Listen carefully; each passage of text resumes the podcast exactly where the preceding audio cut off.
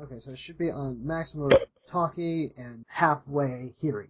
All right. Max, maximum talk, talkie and halfway hearing.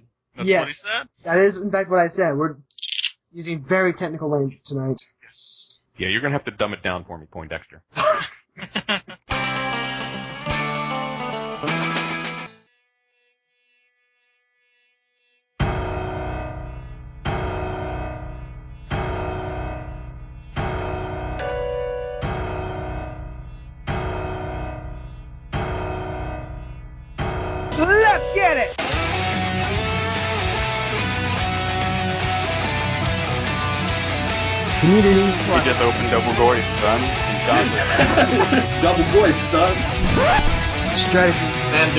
almost got screwed over today because of that. and technology. So I think that we we got a little Commander Cast connection there. Maybe. It's tenuous. Tenuous at best. Minutecast.com. Hello, everyone, and welcome to Command Cast episode 234. We're your weekly source for community, strategy, and technology, hosted on mtgcast.com and our home site, commandercast.com. We're recording this on January 28th, 2016. I am your host of the show, William, and with me as always is my perennial co-host, Calvin. How are you doing today, sir? Hey everybody, it's Calvin. I'm also known as Captain Center on the internet, and I'm doing pretty well tonight. Uh, just got out the office, still in the streets of Newark, and, you know, traffic as per usual. So if you hear anything randomly or I randomly disappear, you kinda have an idea of what happened to me. I got mugged. Aww. Well, hopefully you didn't have anything too valuable on you. Uh, the only, only thing I have valuable on me right now is the family jewels, and I'm pretty sure no one's gonna take those. Pretty sure. Alright. Clay is here today, but he is currently MIA. So we're gonna go straight to our guest this week. Mark is actually taking the night off for unexplored reasons, but that's neither here nor there. So instead, I have the honor of presenting our guest today, Sheldon. Thank you for joining us today. Thanks for having me, fellas. You know, I love coming on and chatting about the best format in Magic history. Oh, I didn't know we were talking about standard tonight. You shut up. Get, get this man off my show. Hello, everybody, and welcome to Commander Cast episode 234. Take I that am back your right host. It's funny because I actually think standards want the, well, well, arguably standard does a lot of good things for the game. I'm surprised I didn't go with limited though. I usually play a lot of limited. But anyway, so Sheldon, if people don't know you, who are you? Nobody really. Just a boy in love with a girl. Aww.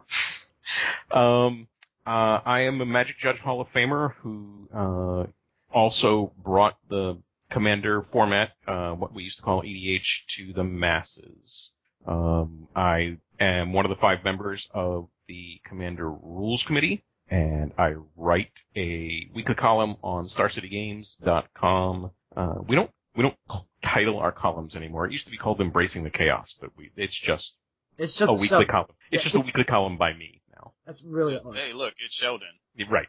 Alright, so Sheldon, EDH is a very casual format. It's something that you play with your friends at the kitchen table. Why does there need to be a rules committee? For people who because well I- mean because if there's if there's not some kind of structure uh things break down into chaos if you if you don't have somebody shepherding the format forward it ceases to become a format um so you have to have you have to have a vision and part of the part of that vision is that here's a format that we came up with. Um, you know, the basic rules, the basic rules somebody else invented, but, uh, I took them and ran with them and then brought them to the judge community and uh, a couple of very dedicated people, Gavin Duggan, um, and I got together and was like, oh, maybe we should formalize this. And the whole message the whole time has been, here is this thing that we're doing. Uh, here's how we're doing it. Uh, we think you might like it. And if you're gonna, you know, here's how, uh, we're gonna move it into the future. So they're really more like guidelines. No, they're rules. No, no, no. There's no no, no beating around the bush, William. It's rules. It's, no, they're rules. Uh, uh, uh, uh, William, what would a format be if it didn't have some type of rules to guide it? Oh, it'd be awesome. We could just play like anything we wanted.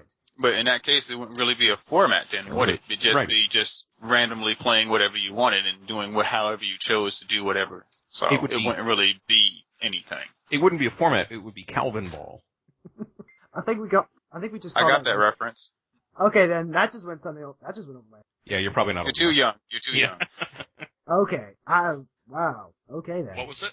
So joining us today is also Clay, the Commander Panda. How are you doing today, sir? I am doing well.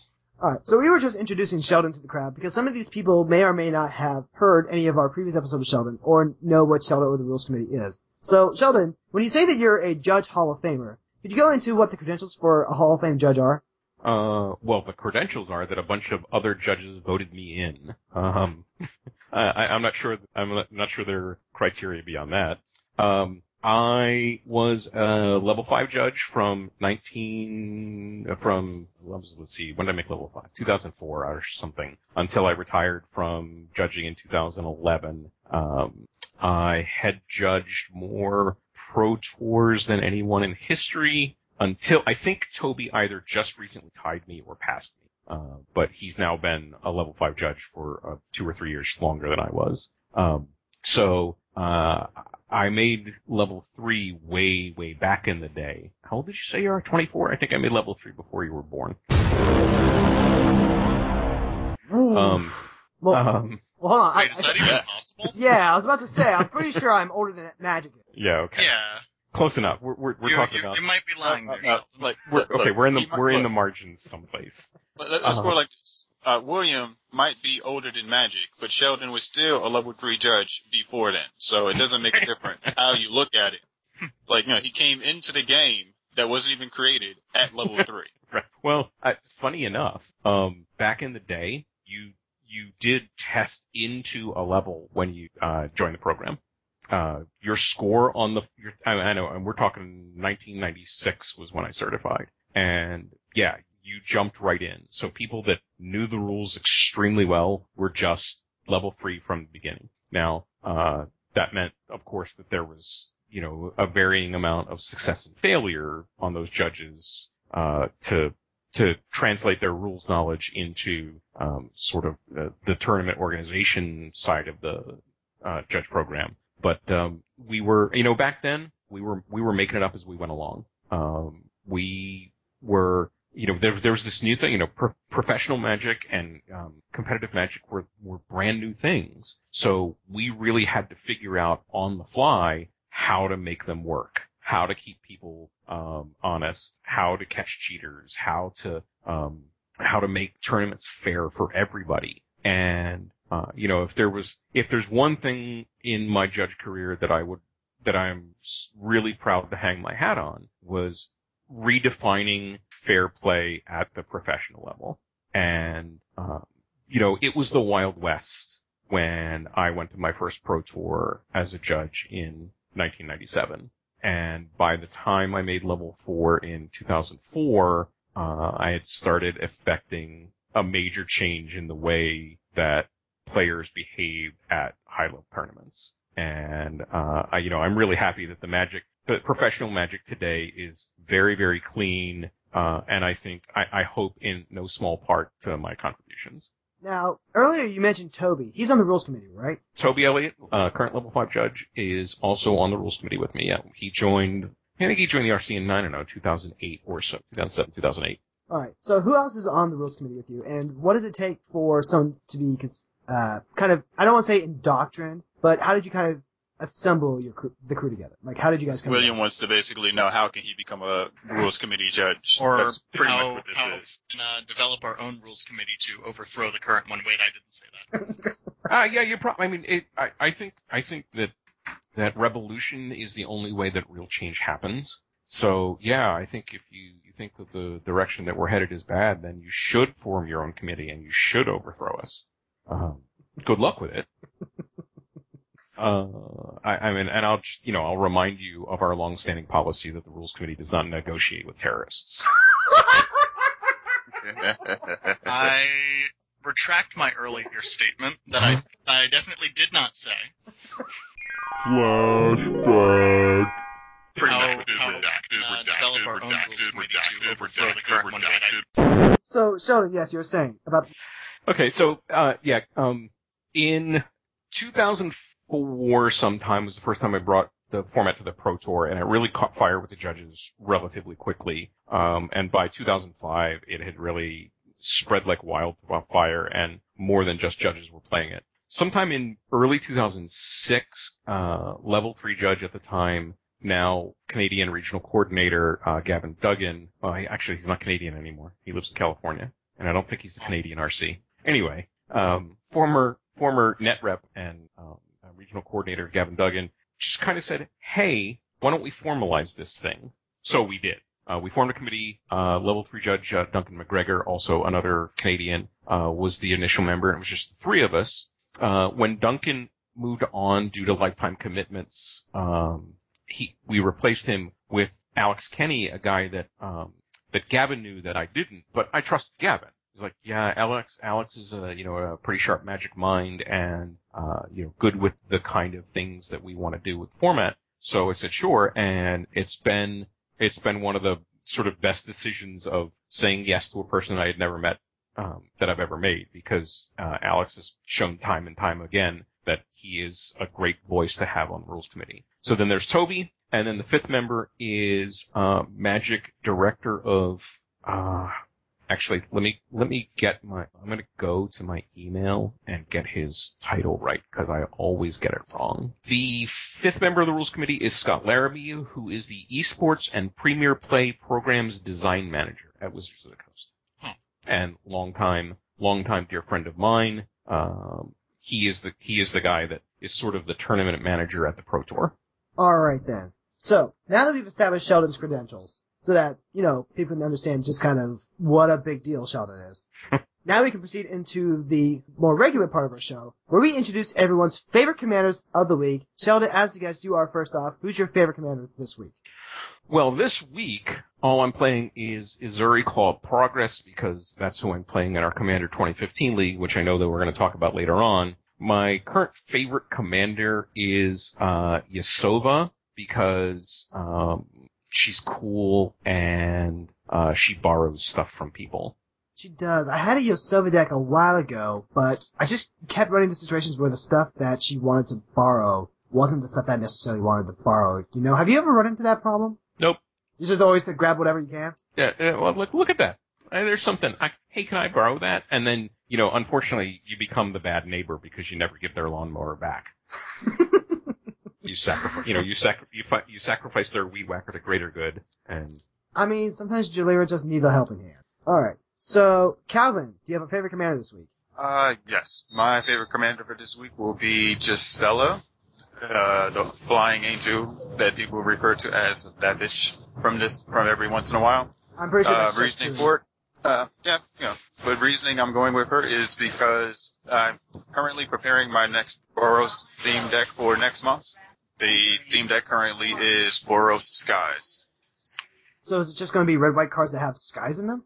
No, it's flyers, like red white Ah, skies. okay. You know, like you know, like blue white skies. It's just red white skies. I'm basically building a Boros flying deck to have you know more evasion to it. And then after that, my the, uh, that's actually kind of like being worked on simultaneously with a third deck that I'm dealing with, who doesn't have a commander just yet because it's on Boros walls, and I'm trying to figure out what I'm going to do with that in order to try to make it uh, somewhat playable. Ooh, you gotta have something like Flamewright in there, right? Flamewright, the, uh, the red white one from Conspiracy that taps to make a defender. I haven't gotten that far yet. It's still in the works. There's a that deck currently has about 238 cards in it, and some of them are going to have to be completely altered and cut out. And If then one I of have those- to go through to make sure I know what's going on with it first. But if I'll one of keep you those cards, if one of those cards is not Cavern of Souls, so that you can name wall when you cast it, then you're doing it wrong. Or he's just dirt poor. Usually, Cavern when- of Souls will have to go into the wall deck though. So. Yeah, of course. alright, so Clay, who's your favorite commander this week? Uh, I'm not really sure. Um, let's see. What to do? Um, I'm gonna go with Rexiel again, just because I haven't gotten too many games in over this past week. However, um, when I was playing last night, I happened to be playing Rexiel and actually did things in a game where I did not just die to Tainted Strike. So I think that makes it my favorite commander. I'm sorry, could you say that again? It sounded like you said you didn't die to Tainted Strike. Um, well, I was trying to my all-in Zada list in multiplayer, which it does not, which is fine because it's an all-in one-on-one deck. Um, and we had a game where someone was playing Zurgo, and um, some the guy who was playing Zurgo convinced Hayes to uh, brute force his Zurgo to put him up to ten power, and then he tainted striked, and then uh, killed me. and then tried to uh whatever the like exile two red cards from your hand extra combat card was to take someone else out. And then the next game that I played, someone uh buffed up an experiment Kraj and someone else tainted striked it so that he could kill me and the other guy. And there was another one where that same Ob Nixilis player who tainted strike the Kraj, tainted striked his Ob Nixilis and killed me. I And then there was one game where he tried to tainted strike me, but it failed for some reason. Then Hayes proceeded to combo off with Grenzo on his turn, so we all died anyway. It was great.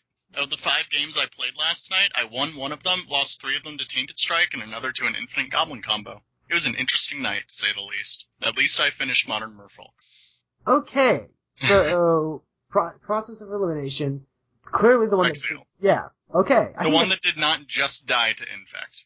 Okay, I can get behind this. So of course, my favorite card of the week is once again Avacyn Guardian Angel. Because I was finally able to record the rest of the videos for the new project that I'm working on, the Alpha build, which is going to be one of our YouTube video series that I'm working on. And I actually had a lot of fun towards the end. Unfortunately, it, the um, Murphy's Law still goes into effect, and you still shouldn't keep hands that only have one or two lands, because even with 44 other lands in the deck, there is still a chance that you just don't draw any. So, had some lackluster games. I'm still putting those ones up because they still show some interesting things from the other decks. And what I'm finding with Moto is I'm actually getting a chance to see some really nice decks. I actually did see Alhammer Travel Sphinx, which I was not expecting to see on Moto. The last game was particularly nice because I actually got to do some things, got to see a lot of the cards do, either do stuff or not do stuff with, you know, just the alpha build, you know, cards that are just from alpha. It was very interesting. It also reaffirmed that I do want Avacyn to be my mono white commander. I was on the fence between her and the new Linvala, but what I realized while playing with Avacyn and having to rely more on the commander, because Alpha has some great staples in it, but not all of them can be as good as Source Power or Sol Sol Ring. Sometimes you just have to play with the Hive. Ugh. But Avacyn actually just is a 5-4 vigilant flyer, 4-5, that happens to have an ability that is relevant for keeping up blockers and making your opponents not want to attack you because they don't want to make trades. So I went through the legendary creature list last night just to be sure, and yeah, Avacyn's the only one with you know that flight, that defensive ability, and the ability to kind of cover for everyone else. Plus, with the smaller one, she is just cheaper to cast, so I can cast her more than just the one or two times that the big Avacyn can be. Alright, and a marker here, he'd be telling us his favorite commanders like Brian Stoudart or something like that. So now that we've gotten that out of the way, guys, if you like what we do here at Commander Cast and you want to support the articles, the, the soon-to-be videos, the podcast that we put out, go ahead and consider becoming a subscriber on Patreon. If you go ahead and you subscribe at least $5 a month, you will be seeing the Alpha Build videos ahead of everyone else. If you're giving us $10 or more a month, then first of all, oh my god, I love you so much. Even those of you who are doing it right now, despite the fact that we haven't put anything out just yet. But if you're giving us at least $10 a month, I will be making extra bonus videos to just kind of give you a, a little exclusive something that everyone else isn't getting to help make it more worth it, more worth your while. So thank you very much for supporting us. If you want to join us here on the conversations, go ahead, leave us comments under the show. You can also leave us comments on Facebook, on Twitter, on our Reddit forums.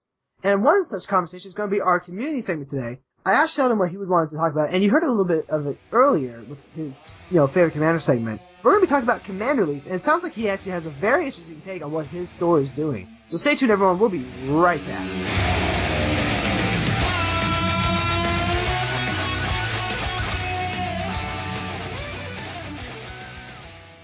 the the league has certainly been an interesting um, an interesting experiment uh, because because you're effectively playing we're effectively playing with a closed environment instead of an open environment, Hmm. right? Where I mean we're taking the precons and we're upping we're updating them one card at a time after each game. Oh, I see. All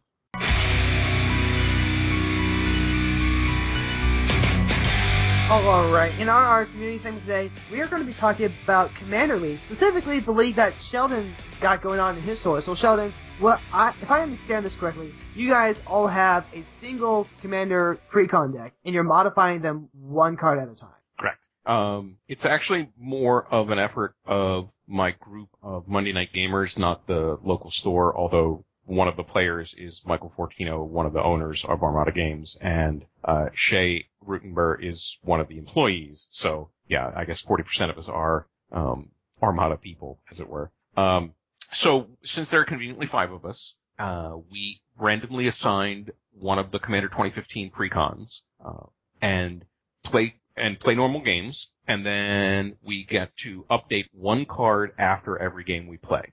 And there is a picking order based on what happened in the, in the previous game. So first pick goes to the first person out, second pick goes to the person that killed them, third pick goes to the person who finished the game with the most experience points, uh, who already hasn't had a pick.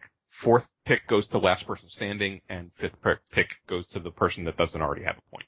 So in case in case of um, you know competing for cards, then there's a there's some strategy to uh, to pick order. Uh, and we I'm gonna I'm actually writing about it for next week for Star City. Uh, we have played 17 games so far, and we've updated 18 cards. We we gave ourselves an Oath of the Gatewatch free roll when the set came out a few weeks ago. Uh, Okay, so what this make, what you're making it sound like is you guys are actually taking turns picking which card you can add to your deck to, to the exclusion of everyone else. Correct. It's it. Yeah. It's it's it's a tr- it's a true singleton league as much as we can make it. Um, because in the precons there are a couple of cards that are that are common to a few of the decks. I mean, there's a Sol Ring in each of the decks. Uh, Corpse Augur is in both black decks. Um, Broodbirth Viper was in both blue decks. Yeah, like decks, that. But decks share myriad creatures and such. Right, but um, but once someone else has picked a card, or if the card is already in someone else's deck, you can't pick it. So uh, it doesn't matter with Ezuri how much I would have, I would really like to have uh, Eldrazi Monument. Uh, I can't since that's in the that's in the um, the Golgari deck. So why are you uh, using this stipulation for the I want to say the improvement and refinement effects? Because we want the process to to take place slowly as opposed to just um just you know well I okay I'm playing Ezuri and here the precon is sweet and all but this is the deck I would make and I'm going to use all the broken cards I possibly can. We're we're trying to stay with this league as close as possible to Richard Garfield's original vision of Magic where changes came slowly and uh, new cards came into uh, more closed environment in response to other cards that came in, came in. Um, the the fact that you have to play, you have to think and play radically differently in um, a closed environment than you do in an open environment. Uh, if you're playing a normal commander deck, you have answers, right? You have you have all kinds of answers uh, riddled through your deck. Well, in this closed league, the answers are a little more um, precious. The there aren't that many board wipes. There aren't that many uh, things that give you a lot of ev- evasion or whatever. So you have to really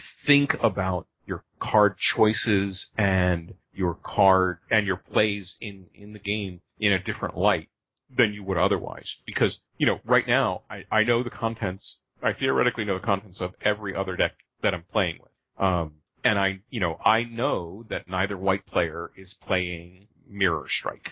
So I don't have to, you know, I don't have to consider that for my next attack phase. Uh, but I do happen to know that one of them has put comeuppance in his deck. So now I have to think about that. Uh, it, so it brings a, it brings a, a new way of thinking about playing to the environment. All right. Do you ever find yourself when you first started this project with, with the guys? Did you find that there were just some cards that you couldn't wait to get rid of in the deck? Uh, I don't know about couldn't wait to get rid of. And there, there are there are cards that go into precons that have the right idea, but are clearly meant for um, players to pick up the precons, play with them for a little while, and then think about replacing them. Uh, you know, it, a precon is not going to be the kind of thing that that comes out as you know that comes from the from out of the box uh, as tightly um, assembled as a normal deck because the idea is the idea is you know the precon is sort of a beginner's tool and you give that beginner the opportunity to uh, see the process and maybe the light will go on on oh I understand how the format works and oh I understand how to make my how to make a deck better um, there you know there were cards that that I was not sad to get rid of Uh, but that's more because they didn't fit the theme of the deck as well as I'd hoped, not that they weren't necessarily good cards. So, how's the overall gameplay been? You were talking about how you have to make decisions a lot more carefully. You have to take certain known information into account when you're Mhm. playing. But has it really, has it recreated that experience that you wanted? It's it's been well. I mean, I I didn't really have a um, a model going on in with how it was going to be. Um, the way it's unfolded is that the Boros deck is the early threat. Um, you know, a three three double striking commander that is only going to get bigger. Uh, you have to pay attention to because you know it can hit you for six, hit you for eight, hit you for twelve, and you're dead. Um, so you have to pay attention to that. And the deck has uh, the deck has uh, Michael said that Michael Fortino's playing that one. It's got like nine or ten mana rocks in it. So there's almost no situation where he's not playing his commander on turn three. And again, a three three a three three double striker on turn three is pretty saucy even in um, uh, you know a, a, higher life format. So the the way it's played out is that the Boros deck has been constantly the early pace setter, as it were. Uh, the Izzet deck has a certain kind of inevitability that uh, if you let the game go on long enough, it's pretty likely that it's just going to establish control, and uh, there's nothing you're going to be able to do. Uh, the other three decks I found have been way more mid-rangey. Um, we're the three of us uh, are all sort of fighting for that middle ground space. Um, you know, the the the Boros deck can can relatively easily kill somebody turn five or turn six, and not even with that great of a draw. You know, if the if the if the um the player wants to, you know, if if he doesn't want to spread the correctly. He doesn't want to spend the uh, you know send the Kalemne attacks around and wants to focus on one person. Um, it, it's not that difficult to kill somebody. Um, so you really have to pay attention to that. Uh, the Ezuri deck doesn't in those in those mid turns in that turn six seven it can get pretty saucy if it's left unmolested because it's creating a bunch of tokens and then all of a sudden you know it's throwing 10 or 12 plus one counters onto a single creature and bashing with it. Um, the, the, the Daxos deck does the same thing, but it's going to create an, a, a sort of endless number of arbitrarily large uh, tokens. And then the, the Golgari deck, I think, is the one that plays best straight out of the box uh, because it had it just it's got all the tools that you want in a black green deck. You know, it's it's got the recursion things and it's got the sort of couple of beefy creatures things uh, that you know that the, the, those two colors together can do. Uh, so we, we've we really established sort of a pace of play. Although it's interesting, I did, um, and uh, if you read the article this week, uh, next week, you'll see that um, even though the the Kalemne deck sets the early pace of play, it doesn't necessarily always get the first kill so often. Um, let me pull that up. I can tell you exactly how many times of the 17 games that it's gotten the first kill. Is there a lot of kill stealing, stealing going on? Mm, kill stealing? Not really. I mean, Again, the, the, the combat tricks are fewer and farther between. Um, so it's, it's, sometimes it's kind of difficult. It's, it's kind of difficult to rob somebody in the middle of combat. Okay, 17 games and the Boros deck has actually been the, has killed somebody first two out of those 17. Uh, the Izzet deck one, the Boros deck two, the Daxos deck three, the Golgari deck four, and, uh, the Simic deck seven of the 17. Now, you said that you has established a pace of play with these decks. Have you ever noticed like one of these decks just outperforming any of the others? Like, is there any inherent imbalance? I don't think so. Uh, I, I think that uh, the designers and developers did a really nice job of making balance. You know, the balance doesn't mean they all do the same thing at the same time. It just means that uh, they each have sort of an equal chance to to perform. And one of the things about all of these Commander 2015's deck, decks is they can do something silly. Um, uh, there was one game where the first time, and I'd even written about how broken a card Blade of Selves was going to be. Yep. That's And- an understatement. and um, Michael Michael played Blade of Selves, and all he had was his general. And I'm like, okay. And I had a Viridian Shaman in my hand. So it came to my turn, and I played the Viridian Shaman, and my two choices were his Blade of Selves, and uh, Keith had, who has the Golgari deck, had a Skull Clamp. And he already had sacrifice outlets and small creatures, and I was like, you know what? That Skull Clamp is more dangerous at the moment than Blade of Selves. And then Michael played Sunrise Sovereign, which gives all giants plus two plus two, equip Blade of Selves to it, and suddenly Calamity Gosh. was attacking for 22 or something. Oh my god. Uh, yeah, it got, it's like really out of hand really fast. Um, I, it's gonna, I, that card is going to create memories. I'm gonna tell you that. It's exactly the kind of card the format wants. Ooh, don't I know? That was actually, I think actually, I was talking earlier about the best game that I played with the Alpha Build Avison when I was recording, and that actually was just the Blade of Selves. I mean, when you're strapping that thing onto like an acidic slime or brutalizer exarch every turn, that's already turning into arch enemy. But then t- attaching it to an acidic slime and then getting Warstorm Surge out, it's like, well, that's great. Now the slimes are just everywhere. It's like watching Nickelodeon back in the 90s. Now, I guess I could ask a question like, Blade of Selves on an acidic slime better or worse than Sylvan Primordial? Actually, what if we stuck uh, Blade of Selves on Primordial? There's a Uh. reason that we can't play that card. There's a pretty good reason we can't play that card. Yeah. And one, that, the, I mean, the difference is that's two cards, not one. Yes. Yeah, I've, I've entertained the idea of trying to talk the guys into, into each deck gets to, uh, again, as a free roll maybe, to put one banned card into their deck. So, um, I mean, I don't know. What, what is it, what is it for me in the, in the Ezuri deck? Is it Sylvan Primordial? Is it Prime Time? Profit Is of it Prime time. Profits? Is it pro, yeah, it's, it's, it's obviously Prime time. Prophet Kruphix. It's obviously Prophet of Kruphix. Profit cruises or profit. Um, like like it- those those are your cho- those are your choices, boys. That's what you got to go with. is it, I mean, is it upheaval? Ooh. Uh, People's so, I mean, like, but you already you're already just playing the blue green deck, so you it, you have more you ha- just have more cards on the ban list than any other Right. color combination. You have you have the more cho- you have the most choices. Yeah, I'm not sure. I think the I think the black white deck kind of gets left out, except for the battle for recurring nightmare with the with black green deck. I mean, the black green deck obviously is the one that wants hmm. recurring nightmare, right? Oh, but that's also so good in Daxos. Anyway, Daxos to me seems more more about making cast, casting the enchantments and making the spirits than Well, you have to remember that you also have to replay recurring nightmare over and over, so that's also accruing experience counters on the. Oh Daxos. yeah. So Yeah. depending on how you build Daxos, because you could build Daxos, and I've done this before, where you have like a enchantment reanimation thing. Sure. Because a lot of the re- the classic reanimator spells are also enchantments. Sure. I mean, I, yeah, I'm I'm surprised that Shay hasn't put replenish into the deck yet. Yeah. So going on, has, have there been any real negative experiences with this then?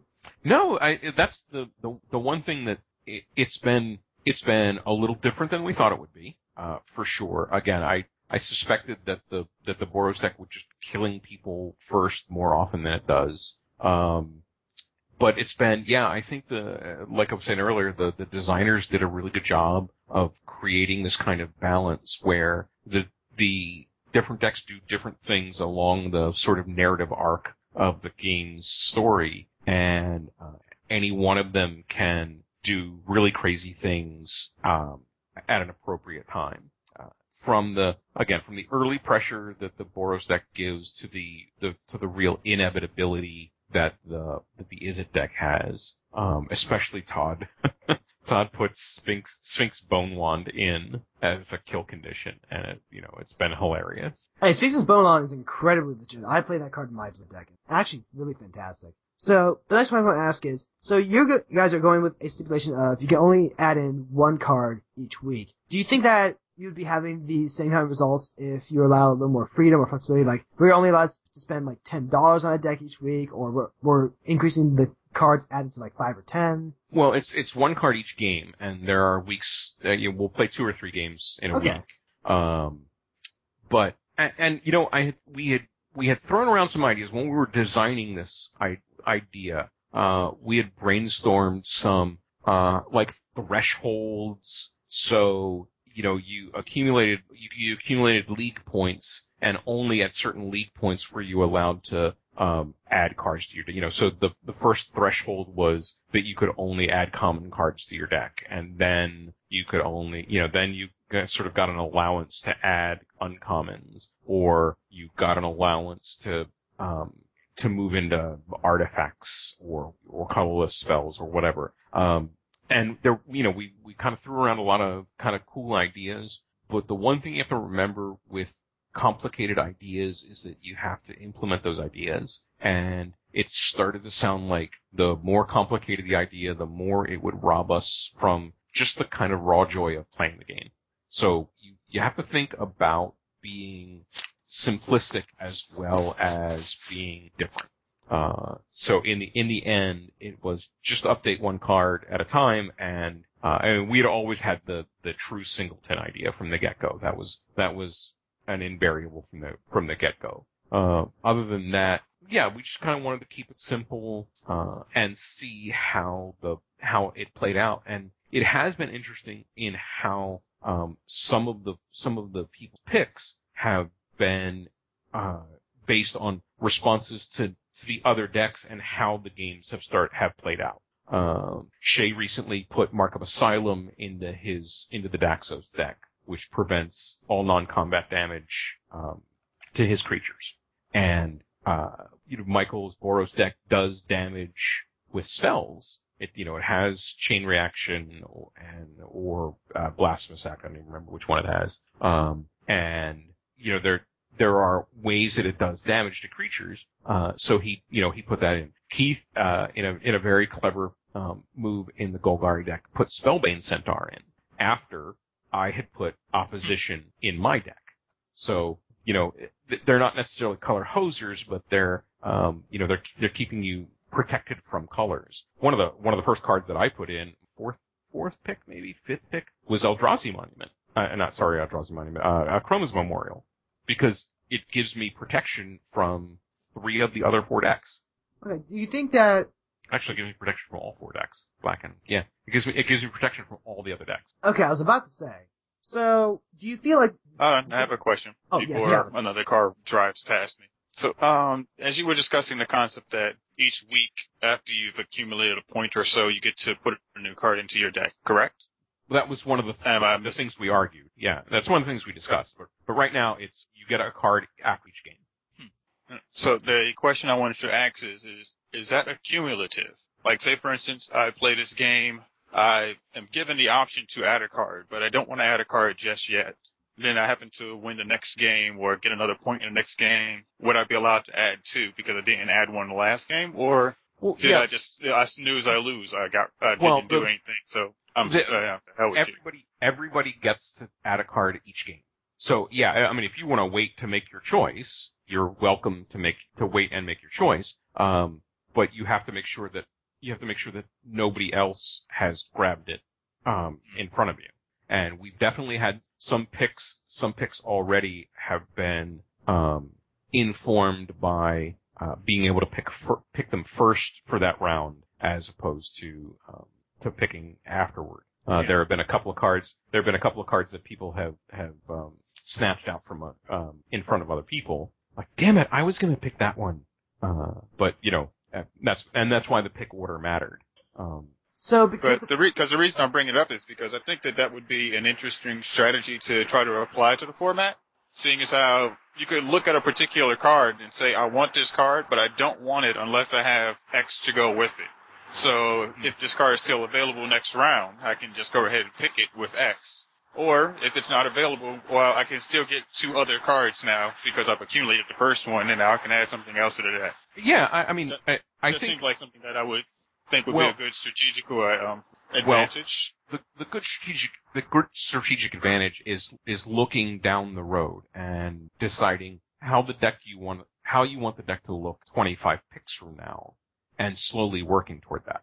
Uh, you, you know, you don't, you know, cards, I, I mean, I guess you can just pick good stuff cards every time, but, uh, at least my thought going in was, uh, even if this, this Ezuri deck is not how I would build it, I, I you know, I want to, as we're playing this, I want to keep the, I want to maintain the idea of the original deck. I don't, I don't want to just, um, you know, upset the apple cart and do something and do something new with it. I want to do what they, you know, sort of enhance the project that they started.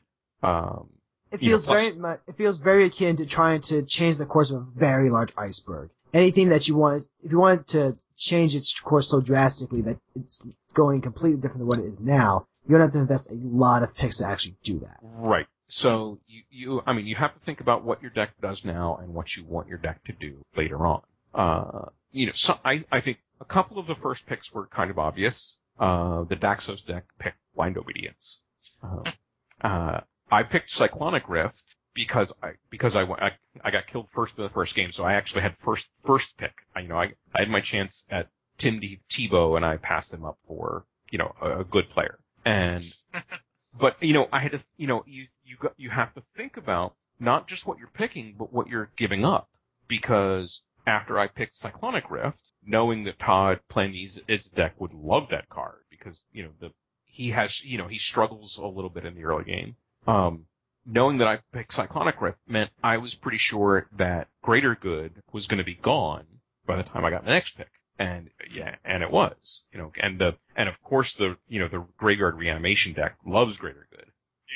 So that leads me into my next question, which is: Have you ever had games where it's where someone is either close to death and they, but they, let's see, how do I say? They have a shot at winning, but instead they ch- try to manufacture way to where they can get a higher pick because at that moment the game is either out of reach or what have you, and their priority then switches to, well, I'll, if I'm not going to win this game, I'd rather just have the higher pick. Not that I've seen so far. Uh, although, although strategically it, it makes obvious strategic sense and gamers are going to be gamers. They, you know, they're going to figure things like this out. It's in my best interest if the first pick goes to the first person out and the second pick goes to the person that kills them. It's in my best interest to kill one of the players. If, if I'm going to kill somebody first, to kill one of the players with whom I don't share a color. Okay, so it's a little bit of a star element in there too. Yeah, because I mean, because Ah, obviously, because then because they can't pick something that you might. unless it's an artifact. You know, if I if I really wanted duplicant, uh, which Keith picked with his let's see seventh pick, um, If you really want a duplicate, then you'd have to try to do what you could to become the first person to be taken out. So once du- once you got out, you Right. immediately can be like, nope, done. I'm taking duplicate. That's what I wanted. right. But what is I mean, you know, this is you, you have to think about you have to think about the value of cards that everybody can take, and you have to think about the value of cards that only you can take. Nobody is cha- nobody's gonna is gonna cut me out of a card that's both blue and green, right? Yeah. Nobody because nobody else can play it. Uh, oh, and then we we actually we it, we decided we didn't like write it down, but we decided no hate drafting. So in my blue green dre- deck, I couldn't take Erebos God of the Dead just to keep it out of somebody else's hands. Gentleman's agreement. We didn't we wouldn't it would be like that. Um, but at what point do I take up a green card? Now, when we started this league, I already knew that we were going to ban Prophet Kruphix, so I didn't. I, I- I gave some misdirection to the guys about why I wasn't picking it. Um, like, well, nobody else can pick it, so I can save it for an appropriate moment. Um, but yeah, where do you where do you put that kind of pick? Uh, if it's if it's something else, you know, sure, I can pick Prophet Kruphix first, but then again, that I nobody else is going to take that from me. So do I pick the card like Cyclonic Rift that somebody else really, really is going to want instead? Uh, I mean, the good news is there are so many good cards in there's so many good cards in Magic that it's not like we have to pick a terrible card. Um, uh, if we don't get the card we want. I mean, for for example, Consecrated Sphinx uh, was picked in the 18th round. Interesting. It, it was one. Of, It was it was one of the last pick. Well, it was the last pick bar. Um, yeah, we, uh, we've had some, we've had some interesting, we've had some really interesting back and forth. I, um, I picked opposition first. I, I mean, I knew that Todd wasn't gonna pick it because, you know, the, the Izzet deck doesn't really make enough creatures to have opposition be worth anything. But then on the heels of opposition, since Seedborn Muse was already gone, and I, you know, and Prophet I knew wasn't going to be available, then what's my next best option? Well, that's Murkfiend Liege because it untaps all my creatures on everybody's turn. Right. It's a balance of the power of the actual card itself versus where you're going to pick it, which is more or less kind of what a normal draft environment in Medic looks like. Right.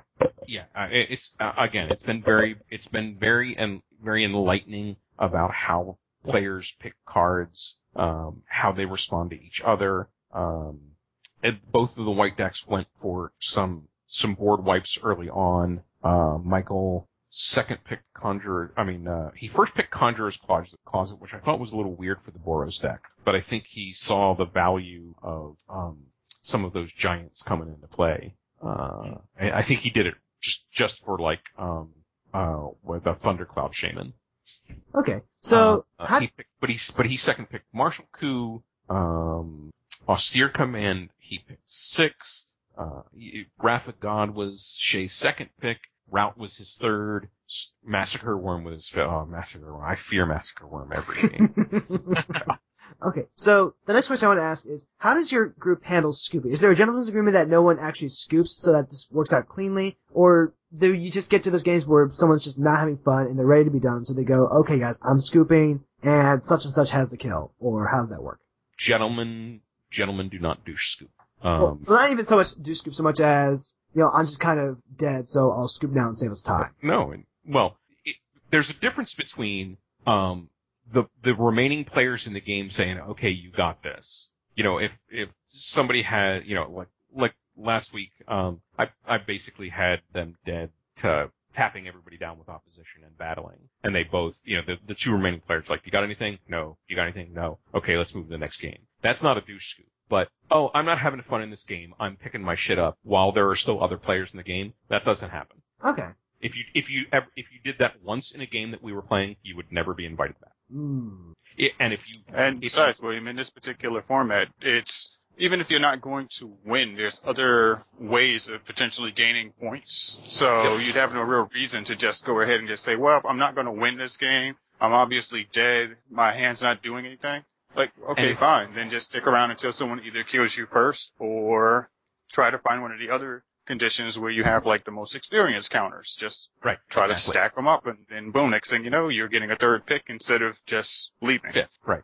The and and I mean, if you if you were playing in a game with me and you do scoop to just prevent somebody from getting an advantage, like it's like you know somebody with lifelink attacked you and you said, well, I, I'm scooping to deny you the life gain. First of all, we'd let the life gain, life gain happen. Uh, second, you'd never be invited back to play with us again. And third, I'd make a lot of fun of you on the next podcast that I went on. Ooh. So, given that you're on a podcast, is there anyone you presently like to make fun of? Uh, well, I I don't know, William. It sounds like that you're you're kind of fond of do scooping. It's something I've actually been wor- working on. I had I went through a bad play group where there was a lot of griefing, there was a lot of complaining. It was just getting to the point where I just didn't want to be involved in the game. I'd rather be somewhere else, and that carried over to when I went to the new game shop. It is something that I've gotten a lot better with the past couple of months. So there's that. Plus, it also just it also just makes for better videos when I record them. See, Don't- William is not afraid to do scoop. I, on the other hand, have never scooped. I don't scoop to anyone. I've been stuck in infinite locks for hours, just trying to see if my deck could potentially come up with a way to get me out. Never did, but I still played until, you know, someone kicked me out the store or I was time know. to go home or that, that seems that seems a little hopelessly idealistic. Um, hey, hey, hey, like, it's ho- hopelessly or not. You know, like I've always kind of enjoyed those type of scenarios because you know I enjoy having my back against the wall in EDH games because you never know. There always will become that point where you may have that one card in your deck that actually can get you out of the situation, and the other person is just kind of dicking around. And next thing you know, you're winning. I'm not saying it happens every game, but it does occur occasionally, and so well, there's a I do what I can to stay in. There's a difference between there's a difference between a difficult situation and an impossible situation. You know, if someone has you uh, on the Vesuvan Doppelganger Brine Elemental lock, uh, you know, there's there's kind of no sense in playing. Um, but yeah, if it's, I, I I also like trying to ex- extricate myself from tricky situations, um, and will look for the for the interesting way out. But yeah, I, and there's a certain point it's like, uh, yeah, I got nothing. Let's you know, let's shuffle up and play another one instead. Yeah, that's more or less the ones that I'm scooping.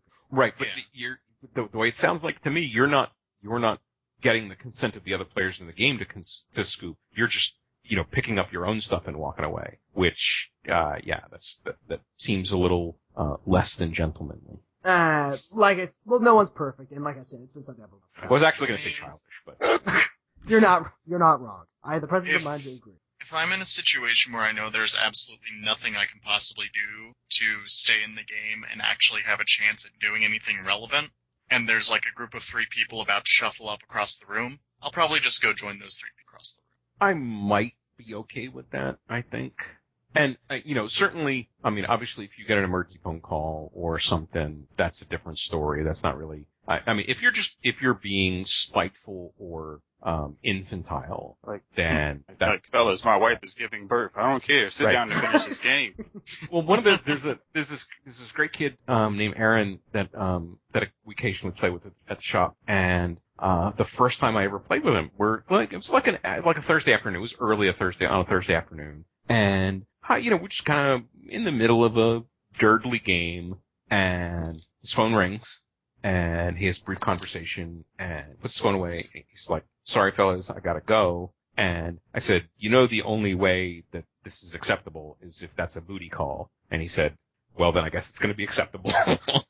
Okay. Uh, well, at the very least, Sheldon, if I ever get a chance to meet you IRL and we do play, you will. I promise you, I will not be scooping till the very end. Mm-hmm. Oh, William is guaranteeing you he will do scoop you the moment he gets a chance to. First time Sheldon swings at him, William's kind of like, ha ha ha, scoop. All right. So getting back to the league itself, to kind of wrap things up. Do you feel like you would? This was something that you could only be able to do do with this year's or even last year's products. Because I seem to remember the original Commander product and even the 2013 ones being kind of less than spectacular. I don't know. I, I think they were. I think they've all been fine. Uh, yeah, the monocolored ones might have been. Um, A little harder to actually do this system with. yeah, maybe a little monotonous. The the three color ones certainly would have been fun. Uh, I've actually thought about suggesting when we get to the, you know, when we've played 30 games or so with these and we're starting to get tired of them, that maybe we try it out. That actually We was think- the that actually was the other question was how long you guys tend to do this, and you see this going for only about 30ish games. Uh, yeah, well, I mean, it's it's going to go. I, I'll tell you the, the the thing that's that we've kind of artificially put a limit on is um, this semester in school. Um, that it's a uh, again these this these players who are also you know big commander players are my Monday night gaming group, and because of the demands of school and being in you know being in a graduate program, I don't have the time to run my Monday night RPG. And um, once the semester's over at the end of April, and we've moved into our new house that we're building with the 800 square foot um, game room from hell, then we'll go back to RPGing on Monday nights, and we'll probably go back to playing sort of normal Commander on Thursdays. And at you know at that point, I think the the league will have will have played enough games to get what we wanted out of the league and move back to sort of normal EDHing, as it were. Do you see yourself returning to this league possibly next year with the next year's precons? I, I, I think it's yeah. I, I yes is the is, is a firm answer to that. If if not before, if we don't pick up the original three color decks, or if we don't pick up the two the two color decks, uh, the other two color decks, and do something with them, um, I I certainly see us at least giving it a whirl when the next um when the next precons come out. All right. So Calvin, Clay, did either of you have anything you wanted to add into this? Uh, currently, no, nope. I've gotten pretty much everything I would like to get out of this. This sounds extremely interesting as a format and alteration to EDH. If I had a play group of five, I would definitely give it a try. But since my play group currently maxes out somewhere between three to four on a, on regular, uh, it'll probably be something I have to put towards the side. Maybe come up with another alteration to the rules or something just to kind of stretch things up. Yeah, I, I, I think you have to um, I I think you you have to have the right group for it. Yeah, I don't know if I'd be able to convince my friends here at school to do it this way, but it might be a cool thing to like ask around at the shop to see if anyone would do it. Right. Yeah. Yeah. I, it's not. It's not. It, it doesn't seem like something that could happen in a broader group than the five. Um. But yeah, you could gather the right the right other four players. No, and it definitely is. I actually did something very similar with the original 2013 decks. We were doing it with a money challenge you could only add like t- 10 or so dollars within a given time frame. So it was actually very cool to see a lot of the budget stuff that got brought in to kind of replace a lot of the chaff that some that was frustrating us. Like Mhm. I was so happy to be rid of the Divine Spirit, and it gave me so many cool things to look at from you know just from a monetary spe- perspective. Oh, it's like well, I only like a dollar or two at this point in time. That's really cool. Yeah, I, I'm I'm I'm looking at this list and it doesn't look like that anybody's picked any particularly expensive cards. No, Ulamog. I mean, I I back to back picked both Ulamogs. Possession. Yeah, I mean, New Gideon. Of course. Well, of course, with the with the um Oath of the Gatewatch free roll, uh, Michael picked Blinky the Eldrazi.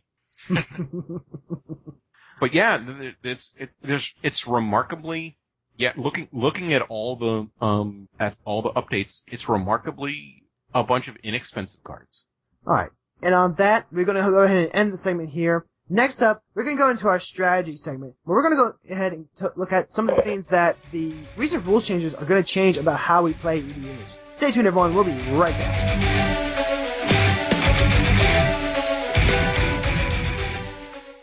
And now it's time for a Commander Cast public service announcement. Hello, listeners. Are you walking the streets? Prepare yourself. Be careful out there. Black ice is everywhere. Black ice can usually be found chilling on the corners. Black ice will make you bust your ass. Black ice will take you down. So, if you're not careful and not being around, keep an eye out. If you see black ice, cross the street or go the other way. I thought you were gonna do something silly like, uh, are you wandering the streets? Don't worry, I am too. No, see, the thing here is, is that I just basically consider black ice to be probably one of the most racist things I've ever heard in my life. Wait, you know, what? I understand. Like, oh, you better watch yourself. There's a bunch of black guys out there. Like, hey, like what? Like, I, I see it like- now. So yeah, that's about as family friendly as the show gets.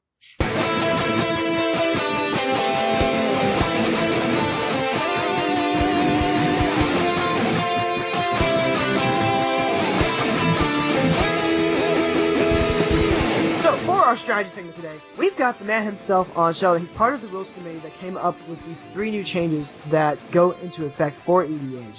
So we're going to go ahead and look at these one at a time and talk about, you know, just kind of how this changes up how you play. And the first one I'm going to go ahead and cover is probably the small one of the version because this is the one that's going to be more easily overrode by house rules than anything else. It's the fact that we're using the Vancouver Mulligan now, you know, just for any standard commander events or anything like that, as opposed to the partial Paris that most of the playgroups, or at least most of the playgroups I've been in, have been using. So Sheldon, when I was going over the art, the original statement that you guys put out for this, it was statistically, uh, what's the word I'm looking for?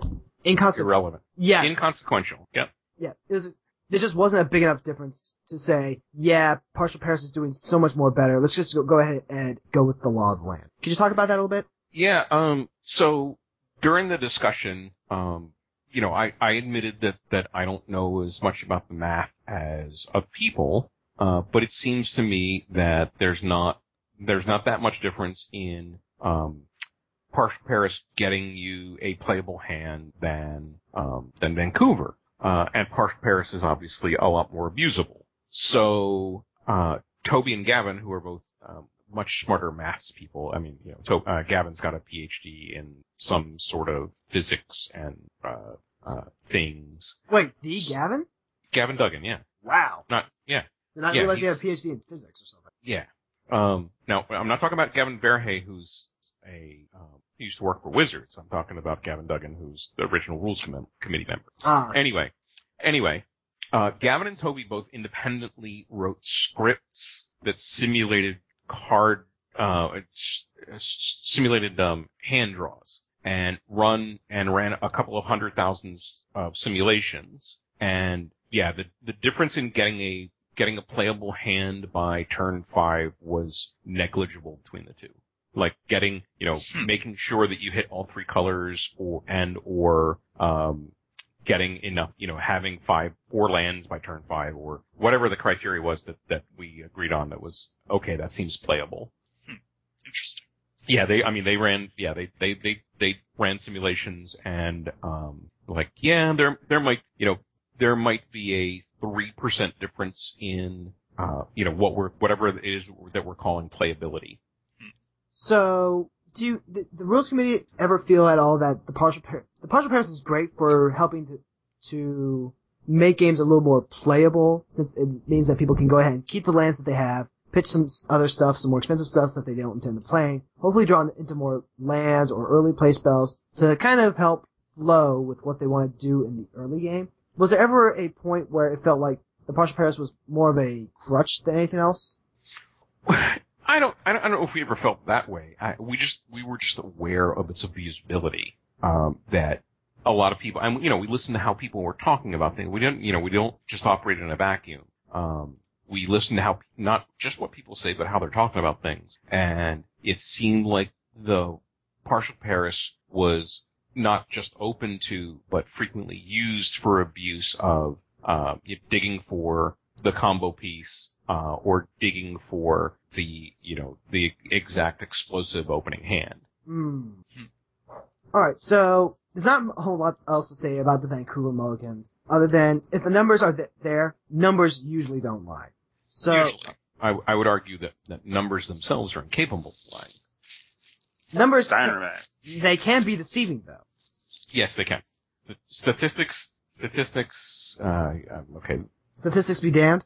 No, uh, you know, I'm, I'm a little older than most folks and I grew up in perhaps, uh, a less enlightened time, but I remember being a little league baseball player and my coach telling me that I quoted him some statistic and he said, you know, statistics are like a cheap woman. Once you get them down, you can do anything you want with them. That was your little league coach?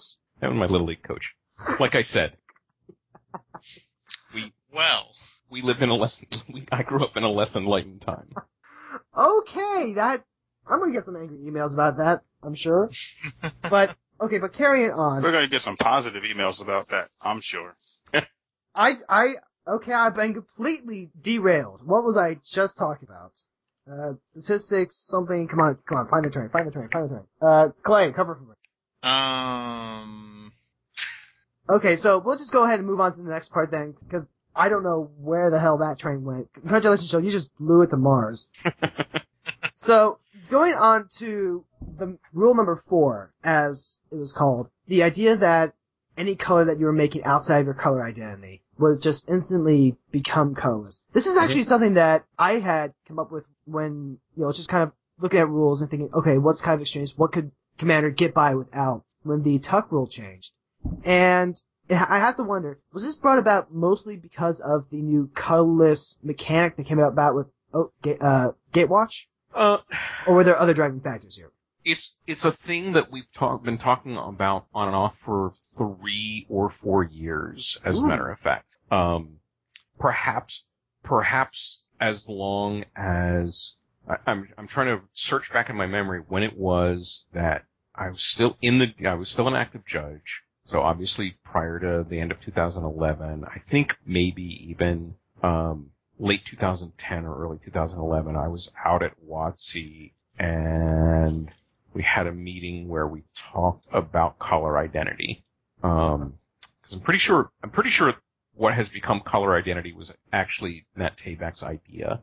Hmm. And it, it probably came up, it probably came, the, the creation of colored mana probably came up then. Although I don't specifically remember it, it, it seems like the kind of thing that might have gotten thrown into the conversation. So at least, at least for three or four years, the, the idea of, um, you know, the limitations on colored mana generation have gotten floated around in one term or, you know, in, in one form or another. We've never really talked seriously about changing them, um, although, uh, it's been up and down in our internal conversations. The colorless thing in Oath of, you know, sort of colorlessness matters in Oath of Gatewatch gave us the opportunity to, to go back into, uh, thinking about, um, the rule itself and what it does. And, you know, uh, we would have been okay with colorless mana being easier to create in Commander than in other formats. That wasn't, that wasn't really a driving factor. The colorless, colorlessness of the Gatewatch, um, just, you know, sort of reignited the conversation. Uh, but, uh, you know, as we talk about it in our announcement, it's like, is it really, is it really that relevant? When does it come up? And, uh, you know, it just so happened that Toby happened to be visiting me in, uh, December. And, you know, knowing we were having a meeting coming up, we spent a fair amount of our time talking about, uh, you know, rules committee stuff.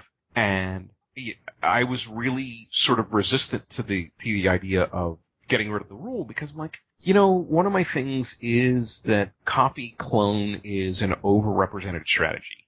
And I'd hate to see an overrepresented strategy get even stronger. And his response was, you might want to really think about that. How many activated abilities of cards that get stolen or cloned or copied are color, have a colored activation cost and aren't blue already?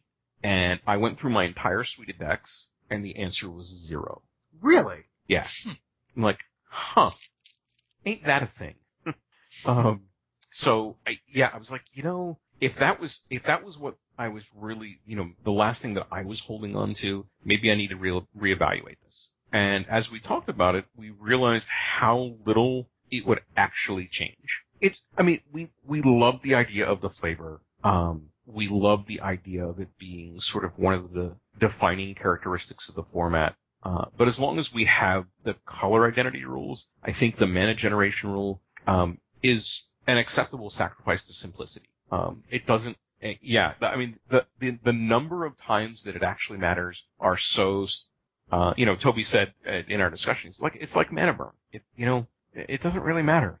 Yeah. And And the situations where it does come up are either so cornered case that they don't show that often, or they do end up making some uniquely cool stories to tell. Yeah. yeah, it yeah it it really um was was far more corner casey than I ever thought it would be. Right. We're talking, like, I actually have that deck, the Rexiel wants to touch all your things deck, where there's like a lot of clones, there's a lot of looking through your deck and stealing stuff, and that was part of the reason why I thought it would be such a cool rule to actually cut, because then it lets stuff like the Praetor's Grasp actually grab some stuff. It encouraged me, Makes Sen Triplets a little stronger. makes Sen Triplets a little stronger, and it actually creates an, some interesting deck building options. Like I've always gone with, you know, just kind of the standard guild art, guild rocks we like to call them, like the mm-hmm. signets and the keyrunes and the cluestones and all that. But it actually gives me more incentive to play with more stuff like Coalition Relic or Darksteel Ingot, because it helps activate those off-color abilities or cast those off-color spells. Like actually use Praetor's Grasp to grass to grab a Naturalize or a Corrosion Grip and Right. actually cast it. Yeah, I, I- I'm not, I'm not so sure that those decks aren't already playing Coalition Relic and, um, Darksteel Ingot. Depends on how much money you have to get those kind of cards. And also just the availability of said cards to begin with. Like, I have a million Darksteel Ingots, but I only have one Relic, so. Yeah. Okay. But you do have to take those deck building options into consideration now. I think that's actually a really cool step. Every, uh, one of my friends actually put it this way. Everything that you have to worry about with the game is taken care of before you sit down. Once you sit down, it's just a magic. Right. Yeah, and that, that was part of the argument. So, Calvin, did you have anything you wanted to say or ask Shelly about this? Calvin's probably in a situation where he can't unmute at the time. Clay, did you have anything you wanted to add? Died again. Um, Yup. I mean, aside Uh, from which one are we talking about? Uh, talk about Rule 4, the one about the mana. Damn it, Kelvin. Um, okay, so the individual would have brought up soon as I was the idea of, um, He's interrupting you now. uh, the individual would have brought up the idea of Rule 4 and the lifting of it. I would love to take out for a beer or potentially hug and or kiss. Well, Not Then- particularly in that order. then you're gonna, you're gonna need some chapstick because a lot of people have talked about it. I mean, like on the rules committee, the ones who made, like, you know, because I understand it's probably a unanimous decision, but I owe all of them a beer. Okay. And a Owe hug a beer. and kiss, but not Um, in that order. Okay. Alright, next Um, time there's a GP in New Jersey. Um, I'm, I'm a fan, I'm, I'm a fan of the Belgian, uh, Abbey beers, so.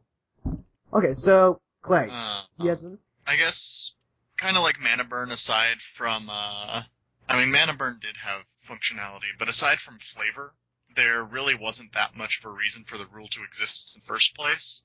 So, like, seeing that it's gone, it doesn't change anything about the way most, like, 99% of decks play. And Right. It's just like, yeah, this, aside from clearing up confusion over whether I can use a dark, if I'm in a, like, green red and I have an Endbringer and I tap my Darksteel get for black, can I use that to pay for colorless mana? Like, this honestly doesn't change anything. It just makes it easier for other cards to work. No. So, and, there, and there are some yeah. people out there who thought that Urborg actually just let you make black in a mono green deck, and it, they just never had a reason to do it. yeah, I was actually talking to my boss, and he was like, "Oh, I thought that's how it always was." it's intuitive. Yes, ever since like I want to say the Tuck rule, a lot of things about Command have just become a lot more streamlined and become more intuitive. And Yeah, it actually makes me really happy having had try, had to try and teach newer players about Commander. Yeah, It's just like for 99% of decks, this doesn't change anything, but the decks that do want to produce off-color mana, more power to them. Yeah, I, I mean, you know, okay, if we make Sunburst gets Sen Triplets, yeah, Sunburst gets better. Um, Constellation gets, no, that's no, that's Sunburst. Um, Converge. Converge uh, gets better. Uh, Sen Triplets gets better. Uh, Praetor's Grasp gets a little better. But you're, I mean, your Praetor's grasping, your your you're, exper- you're, you're Praetor's grasping somebody's Sol Ring anyway. So, Well, no, that's what Thada Adel's for. right. Speaking Um, of other cards that should be in dot Thada Adel? dot. Really? I mean, some you, people you just know the don't. one. I mean, some people just don't like it when you grab all their rings. Man, I'm.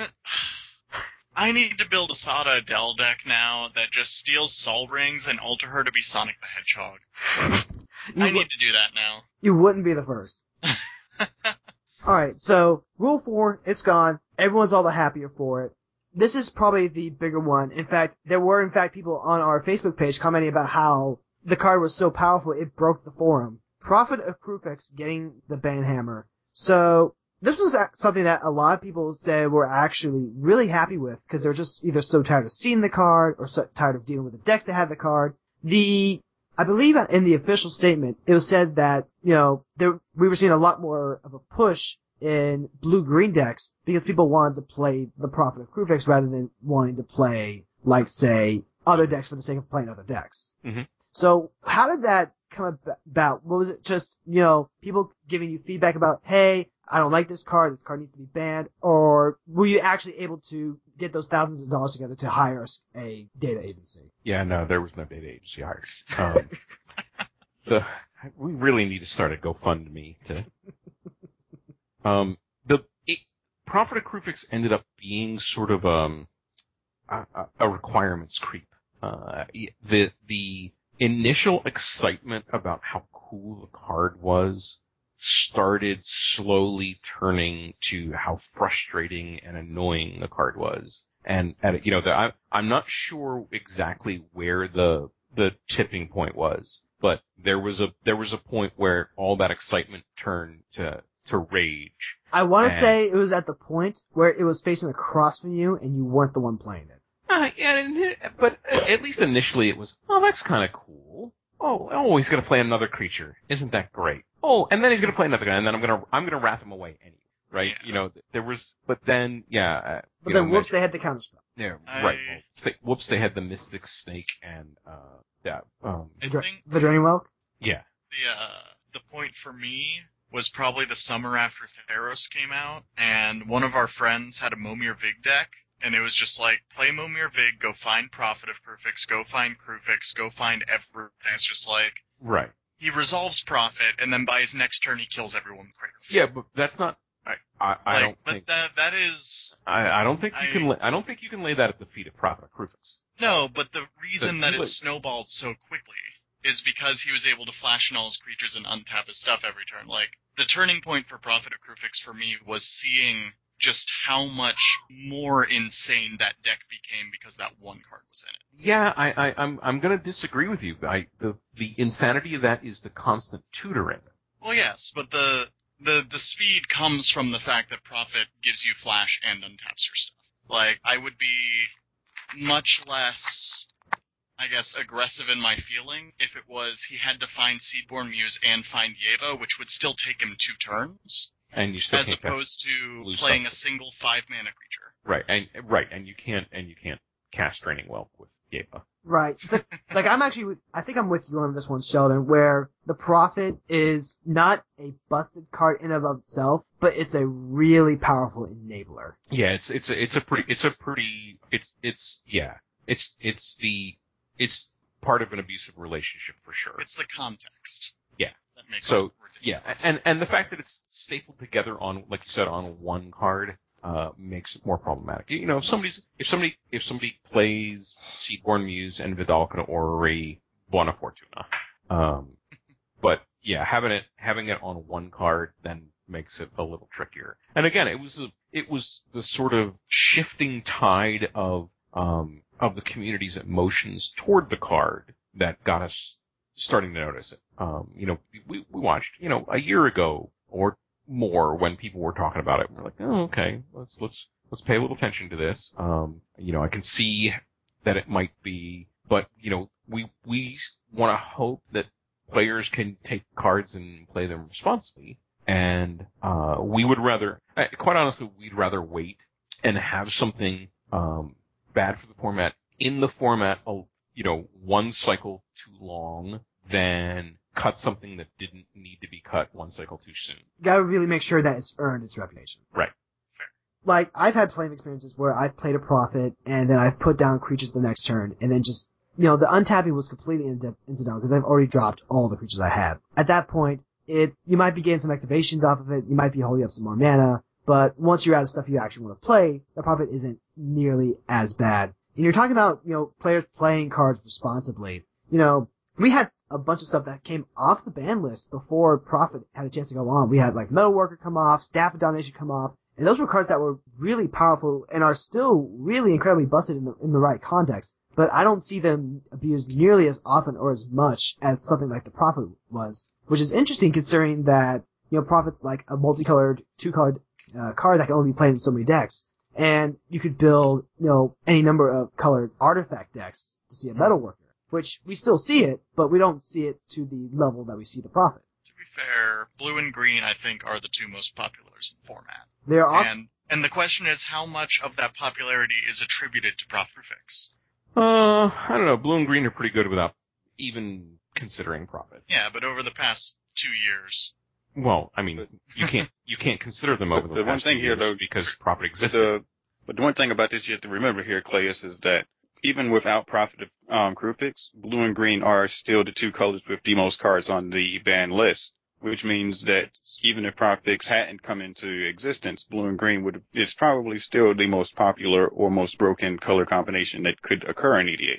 yeah, I Not necessarily saying it is, but you know, when you know you don't see that many Boros cards hit in the ban list anytime soon. I'm eh, just there saying. was Worldfire. Yeah, but still, like, what? That's like how many red cards are currently on the ban list? Like what? Three, I think. oh, I'm gonna take a, a quick look. So let's see, we have Wildfire. Worldfire, uh, the Coalition. That's a red card. It's you know, Oh. it's multicolored, but it's still It's got red in it. multicolored, Yeah. that- it. Yeah, it's multicolored, but you know, if you want to count like red symbols in the in the group, there's that, that, and I think, yeah, I think Worldfire is the only mono. Yeah, actually, I think is. I think I, I think the, I think that's it. Yeah, World- no, But then you know, if you start if we started adding up the blue mana symbols and the green mana symbols, we'd be here for hours. I mean, at the very least, we'd be here for 20 minutes. Until Calvin interrupts me and I have to count them all over because I lose my concentration. So uh, the one thing I would want to lead off of a point that William did make with the previous uh, rules updates, not the latest one, but before we've had cards coming off, and in the recent one we haven't had any that came off as Prophet went on. So my question would be for Sheldon and potentially, you know, the rules committee if they are so inclined to answer in one way or the other. Is there a specific set of, um, is there a specific number of how many cards you would want on the ban list? Or is it just kind of like just as it goes? Yeah, it's just Because I would see like if the ban list, I, you know, like I just see like if like the ban list had got to a point where there's like 50 cards on it, then it might be like a need to change something else around. Whereas like, you know, if it stays at like, you know, the 20 mark, we can still kind of like, like this, these 20 cards aren't here. And if something else shows up, then, you know, yeah, we're no, to debate whether or not it's worth bringing back. well, part, I mean, part part of our part of our discussion is we don't want to get into the cascading bans that that um, would lead to 200 cards getting banned. You know, if this then that is a, a really dangerous road to go down.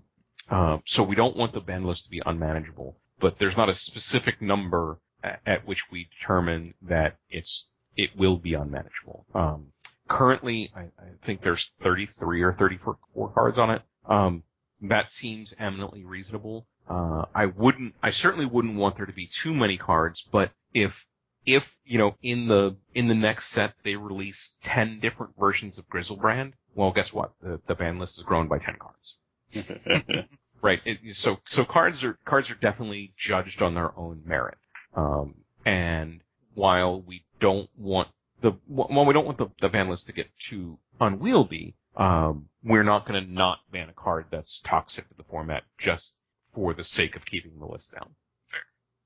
All right. So, So- yeah, Calvin. Now, yeah. now that we've hit all these points, is there anything else that we need to discuss as far as the recent bannings? As far as the recent bannings, no, I did want to ask Sheldon what the uh, response to the change in the tuck rule was since last year. Because Um, in my area, it's been almost entirely positive. I know one or two people who actually do miss the old tuck rule, but for the most part, it seems like everyone loves it. Uh, I Not me. I love that game. I really, um, I, I quite honestly haven't seen anything locally other than a positive response uh, recently. Uh, I, you know, occasionally on the forums, someone will will throw a barb about, you know, oh, just like they did with Tuck. But other than that, yeah, I, I mean, I, I think that uh, people realize that um, in the trim, it's been a net positive for the format. So, uh, you know, maybe next time we make a controversial decision, they'll trust that we have some idea that we're we're doing the right thing. Um, but yeah, I mean, the the the doom and gloom that the tuck the the anti tuck change people were predicting certainly hasn't come about. I mean, this is only like, what, the 40th time that Magic's dying, so, That would be the maybe 48, 40, sir. 100. well, no, because, uh, the way they changed slivers was the 39th. No, see, Oh, yeah, no, see, forgot Mark, the about thing that. is, like, there's, but there's a few thousands that are still occurring below the surface that you refuse to acknowledge. Oh? Yes, there are a few thousand other, like, attempts to kill things. Because apparently Mark Rosewater is trying to kill it every other weekend, at least. So, you know, I'm pretty sure there's been several undocumented attempts, uh, undocumented attempted murders of magic. But that's neither here nor there. No, it's not. So, that does it for our strategy segment. No technology segment today. Instead, we are going to go straight to our outs.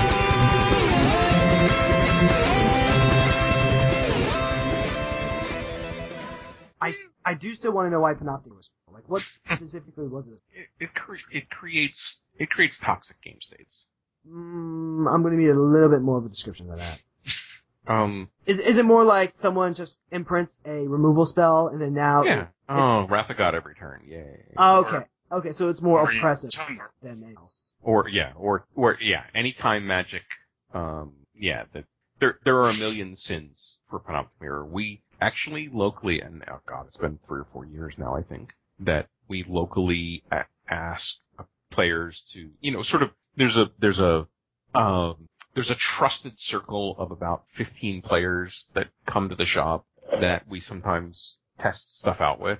Like, okay, and and most of the time it's add this card to your deck without making any other changes and see what happens. Just just jam Protean Hulk into an existing deck and give me your impressions. And every time we've done that, it's been, oh my god, don't unban the card. Uh, we did it with Panoptic Mirror, we did it with Protean Hulk, um, and you know, even the people who were playing it were like, yeah, this is, I, I, I under, I get this now. Um, don't, you don't want to unban this. Okay. I do have to say, Paranormal would be just stupid with Sphinx's tutelage right now. Yeah, I mean, if, Well, it says non-land. if, Does, oh, does it say non-land? No, it, Tutelage says non-land. no, it says all cards. Oh, tutelage? oh, right, that, that's right. It's uh, grindstone. yeah, it's Grindstone. Okay. Grindstone's the problem. Yeah, and, and honestly, if, like, you know, I had to remove one card from the ban list or you were gonna kill this puppy, um, I, I would remind you that we don't negotiate with terrorists. I know.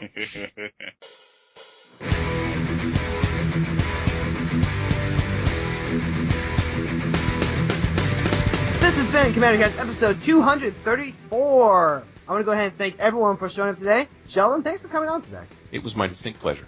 It's always great to talk with you. It's So, always great to be here. Calvin, thanks for coming on today. Uh, no problem. It's been good to get a chance to hear your yearly plea to jump onto the rules committee, and it's been fun to get a chance to talk with Sheldon once again. Great, thanks for being here, buddy. Yeah, no problem. It's always cool to be able to talk to the person who basically uh, invented the format. So without him, w- without him, there would basically be no Commander Cast right now. there would be. We, we, this would be um, this would be modern cast. We'd be So busy I talking be- about that. So, th- so what you're telling me is I should be expecting a royalty check at some point. Uh, we have Yep, to, a whole zero dollars, zero cents. we have to work Uh, on That's we getting have. That's actually no 2% wait no of the wait. Patreon, right? That, I, I was just about to say like wait a second no we do actually get cash of some sort now because of the Patreon. Damn it, William. We'll see what we, maybe we can send them a t-shirts. So, if you guys want to message here at CommandCast, be sure to check us out on the Facebook page. You can also tweet us at CommandCast or email us at CommandCast at gmail.com. You can leave us a review on iTunes or review of any of the five-star reviews on air. We currently don't have any as of yet. Come on, guys, where are those five-star reviews? But, you know what? If you like what we do, but you don't want to just leave us a review, consider supporting us on Patreon. Some of you are donating already, even though that we are in tip mode, and I am so happy about that. But now, I'm actually producing content that you guys are going to get ahead of time, and it feels good to just kind of be giving something back to you for the support that you're giving back to me for something that I've been putting out there for you. So, it's the circle of life. Let's just keep giving to each other. It's going to turn into a really amazing thing. Big thanks to everyone. And if you are, hold on. And if you don't, you know, feel as though you want to hit the five dollar tier, you can always just go ahead and give us a tip. And just a tip. And if a little extra does happen to slip in every now and again, we won't complain. Shut up, Navi. I am trying to tell these people to give us the tip, and you are just interrupting. I'm going to kill you one day. One day, but not today. Thanks to everyone here at Commander Cast. You guys are just fantastic people. I love working with you, and I do care about you guys. Music for our show is the X Meets Heavy Metal series by 331 E-Rock. We'll see you next week with more community, strategy, and technology. Until then, let's get it! So let me ask the question here, William. Yes? Are you not going to ask Sheldon to give his contact information? God damn it! I knew I forgot something. I'm so sorry. So, Sheldon, if people want to reach you, how can they do that? Uh, you can find me on Twitter at Sheldon Menery. Uh, you can find me on Facebook. My name is also my name. And you can find me every Thursday on StarCityGames.com writing my co- column about Commander. Uh, if you really need to email me, you can at firstname.lastname at gmail. Uh, and I will see you someplace online. Alright, and with hopefully with some editing magic, that will all be nice and smooth. I'm sorry. Alright. Uh, question for you then, William. Are you not going to ask Clay for his contact information? Did I miss that? you missed both of us. Son of a... Okay, so Clay, your contact information. Um, if people want to contact me, um, they can find me on the Twitter and Reddit and Gmail as EDHPanda. Uh, my girlfriend and I occasionally stream on Twitch as Pandalpaca. It's down in the show notes. You can follow us on Twitter for when we go live. Um, hopefully at some point we can get back into the swing of that. It's been a while. I'll say that. All right, and now here's where I'm going to say my contact information. So anyone Insert out there who Calvin's wants contact information here. Mm-hmm. So if anyone out there wants to find or locate the captain, it's pretty simple to do. All you have to do is go over to Twitter, hit me up there at Captain Red Zone, or you can hit me up with an email in Gmail at CaptainRedZone at gmail.com. Or you can over to go over to the Commander Cast Facebook page. I'm over there, William's over there, Waffle Combs over there, Clay now is an admin and occasionally will be over there once he decides he wants to check it out if he feels in the mood. I, I'm doing what I can I, to convince Mark to join Facebook so I can get him over there. I, I see the But, you know, that's- under your pages on the side that says Commander Cast, and I see the uh, the post reach and the people engaged stuff like that. Yep. Isn't it kind of awesome? Just to see all the different people and all the various things that come up. I'll take that to snow. Okay? Thanks to everyone here at Commander Cast. You guys are just fantastic people. I love working with you, and I do care about you guys. Music for our show is the X Meets Heavy Metal series by 331 E-Rock. We'll see you next week with more community, strategy, and technology. Until then, let's get it!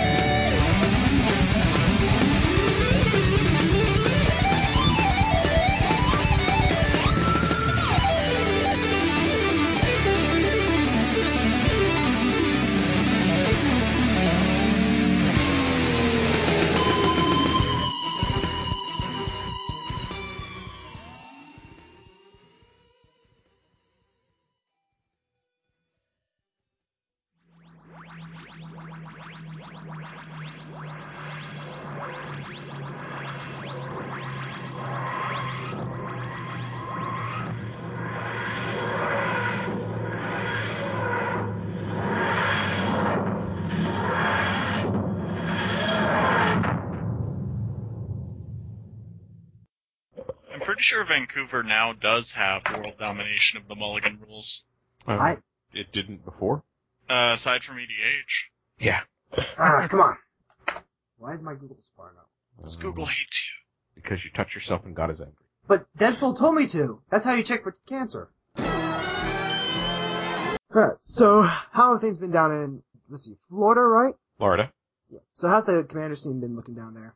Um, well, I haven't played much. Um, I didn't play much last since um, end of August, beginning of September because of school. Uh, played a little bit over Christmas break, um, and they were still we were still getting really nice turnouts for Thursday night uh, at Armada. Um, and now the only thing I'm doing this once the semester started back up again is playing on Monday night, playing the league on Monday nights. How, let's see, I remember you talking about your, about going back to college the first time we had you on. How close are you to your degree now?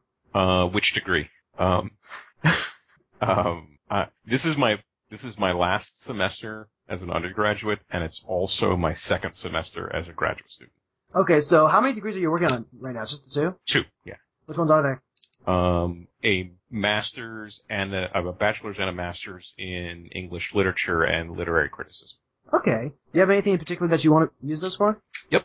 Oh, then you want me to tell you what it is? Oh, Um, please do. I, as, as someone who actually wanted to go into English literature for his major, that's actually something I want to know about because I could never really figure out what I would use them for. Well, I started I, I started in creative writing and moved over to literary criticism because it occurred to me and some very smart people suggested um, that studying great literature would probably make me a better creative writer than studying the craft of creative writing.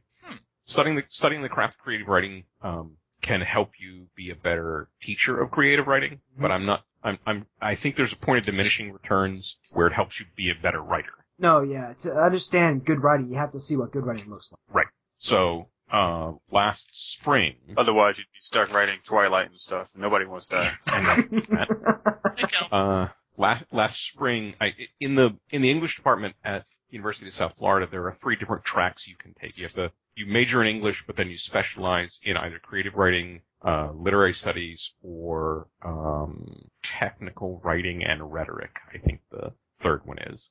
Um, and last spring, uh, at some good advi- advice from both um, my wife and two of my friends who are professors there, uh, I switched to the to the literary criticism track. Then immediately got an invitation to join the accelerated bachelor's degree into master's degree program, where um, my senior year of undergrad, I take all graduate courses in my area of concentration. So I basically am a senior and a first year graduate student at the same time. Okay. So you're looking into writing. What sort of things are you looking into writing? Uh, I am going to write the next, the next great fantasy epic, uh, and it's going to be so epic that my fans are going to wonder if I'm going to live long enough to finish it. I mean, I don't. of like how uh, George R. R. Martin or whatever his name is uh, Well, might. George- Uh, Well, Martin the just keeps the this- final plot twist is that he's going to off himself before he finishes the series, so that no one knows how the series ends. I mean, he's already doing a good job of it because Martin keeps missing his deadlines. Yeah. Well, he, I, I, he already knows how the series. Yeah. I mean, I think he, he writes, he writes pretty organically, but uh, he has, a, he has an arc involved. As a matter of fact, he said he's, he's going to finish the series of A Song of Ice and Fire. But if he were to finish, if he were to finish writing in the world altogether, that the last scene would just be um, windswept snow across the graveyard. Huh. See, I think about how much. Everybody would be dead. Yes. Yes, that's actually yes, that is the point. Uh, I keep thinking about how much I want to write in the stuff I'm trying to work on, and for me, that's just kind of a challenge because I have problems focusing. I've got the ADHD problem where I can't sit in that chair for more than two hours at a time. And then I see, like, do you realize how much Brandon Sanderson puts out? It's mind-boggling. Yeah, I actually know him, and um, the the the pace at which he works is kind of frightening. Um, the only the only guy that I've seen that I think just pumped out more work and it was nowhere near the quality of Sanderson's uh, was Piers Anthony, and he would write. I mean, he would write four or five novels a year. Um, but the Xanth, I mean, the Xanth novels kind of wrote themselves after a while. Uh, but yeah, Sanderson, Sanderson is just, is really amazing. And if you're interested in, if you're interested in being a student of the craft at all, he puts some of his lectures, cause he's, he teaches at BYU. Ooh, And, and, and he puts, he puts some of his lectures online. ooh, I actually do want to see those. I haven't read any of his original works yet, just because I know if I get into a series like that, it's gonna be one of those things where all my Audible subscriptions are used for are those, and I don't know if I want to dedicate like the next three, four years just listening to Sanderson books, as awesome as they are. Right. I I did read the last the Memory of Light trilogy that he finished for Wheel of Time though, and that was amazing. Yeah, the the the only series of his I've gotten I've gotten all the way through yet is the Mistborn one. Um, and uh, it was actually uh, Brian David Marshall that that um, recommended it to me. and I, I, you know, I got I was I don't know four or five chapters in, and I'm like, I know why BDM loves this. Th- These guys aren't. This isn't a fantasy story. This is a superhero story. Oh god, and the fact that Sanderson is interconnecting all of his books somehow. Yep. That, Well, it, it's a it's a it's a world. Well, I guess not a world view. It's a universe view. Um, there are 16, 16 separate. I want to call them spheres. I I I'm I'm I'm searching back what I read about them. But yeah, I mean they're they're the all the all the Sanderson worlds are of a of a single universe. Oh yeah, I actually just love huge crossover stories like that. Just there's so many books. I mean, it didn't scare me off from Wheel of Time, but Sanderson's got like what four or five times that many now. Oh no. I mean, Wheel of Time is fourteen or fifteen books. Um, and he's got he's got three or four series. So, I mean, he might have as many as Wheel of Time, but uh, yeah, I don't think he has quite. Okay, for some reason, for some reason, I thought he had written at least thirty of them by now. I don't think he's written that many. Okay, He's relatively young. He's barely forty. I, I just, at some point I'm going to have to get over the fact that me being only 24, 25 and not having written anything is not a deterrent. You're not sure how old you are? I actually forget how old I am sometimes. Okay. But now the whole, the ADD. That's the ADD kicking in. Yeah, that's Yeah, um, doesn't have time to pay attention to his age. Calvin, you on your way home? I'm outside as per usual. Alright. You hear that truck? Mm-hmm. Yeah, trucks, big old SUVs, speeding taxis, ambulances, buses. Ambulances. Yep, all of the background noise of which Calvin has constantly flowing through his phone. Alright. Alright, then let's go ahead and get this started. I will need 10 seconds of audio silence. A question for you, Will, Yes, before Calvin. we go too much further. What made you start doing this weird 10 seconds of audio silence all of a sudden? Oh, uh, vague internet traffic, uh, sounding things? Yep. Because you have, but the thing is, I don't remember you ever really doing this before. I didn't really have a reason to do it before.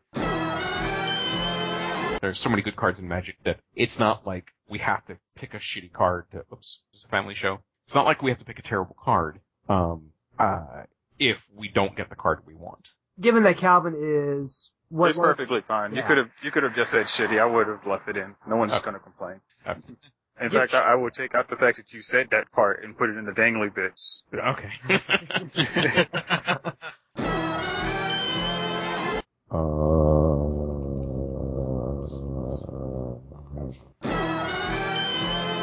Okay, so we'll be going to the strategy segment now, and that actually was a very nicely done, done segment. I have a friend who was suggesting something similar with you know a bit more a uh, a leeway for like adding five or so cards, and I just wish I had the money to kind of get into that because and it sounded like a great thing to do with the Daxos deck.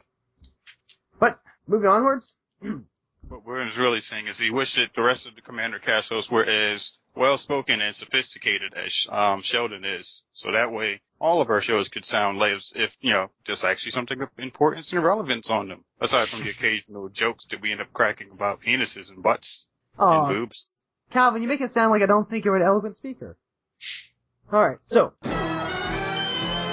Uh, uh, but let, let's assume there was a situation where I had to remove a card from the ban list. Uh, Painter's Servant might be the least unsafe.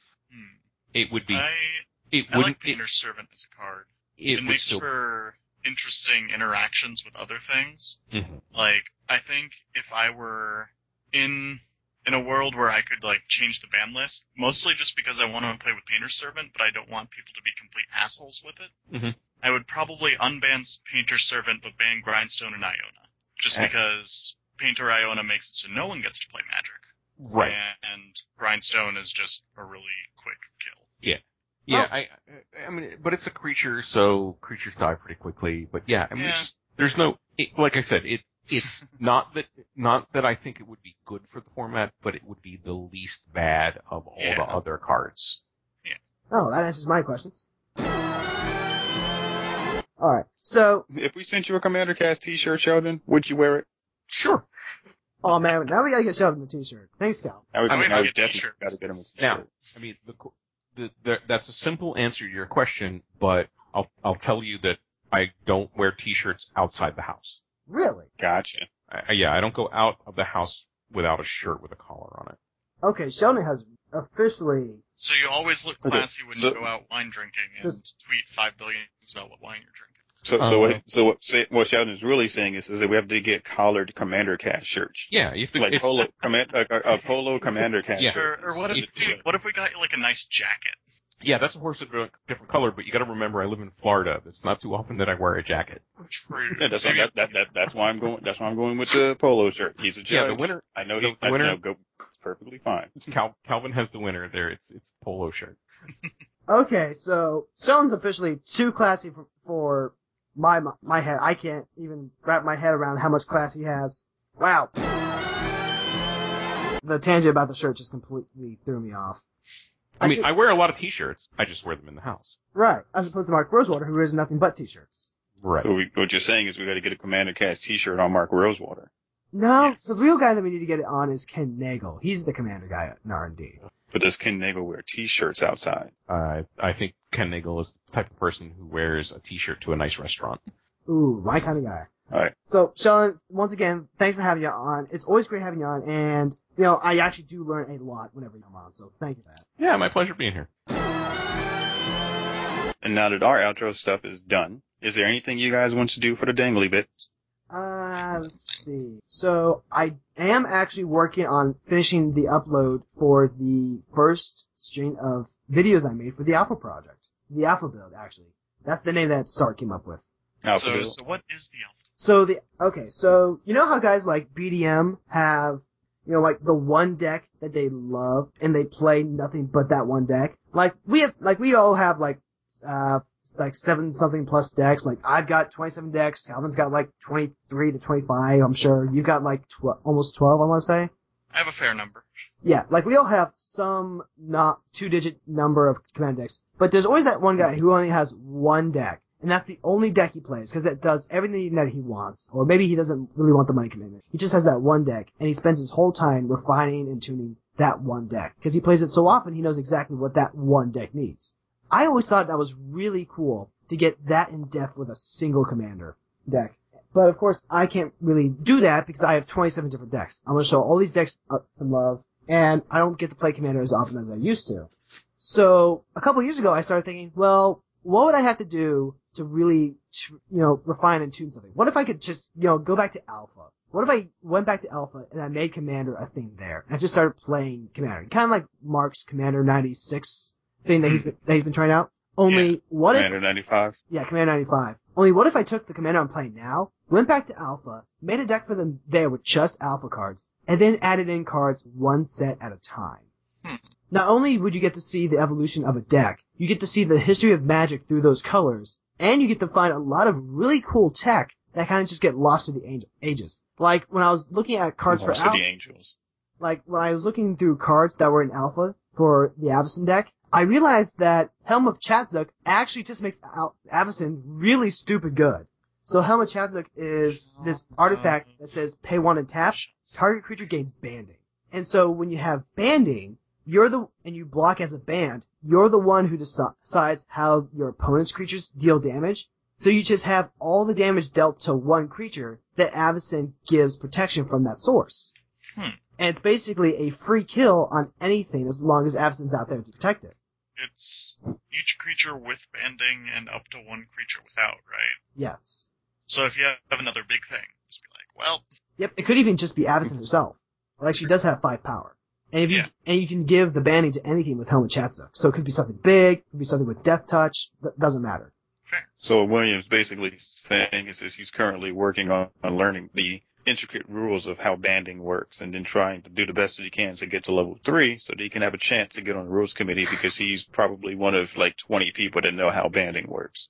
My only problem is that Hel- My only problem after coming up with the initial draft list is that there were some cards from Alpha that just never got printed in like Masters Edition stuff for online, so I don't get to play Helm of Chatzuk in the online version.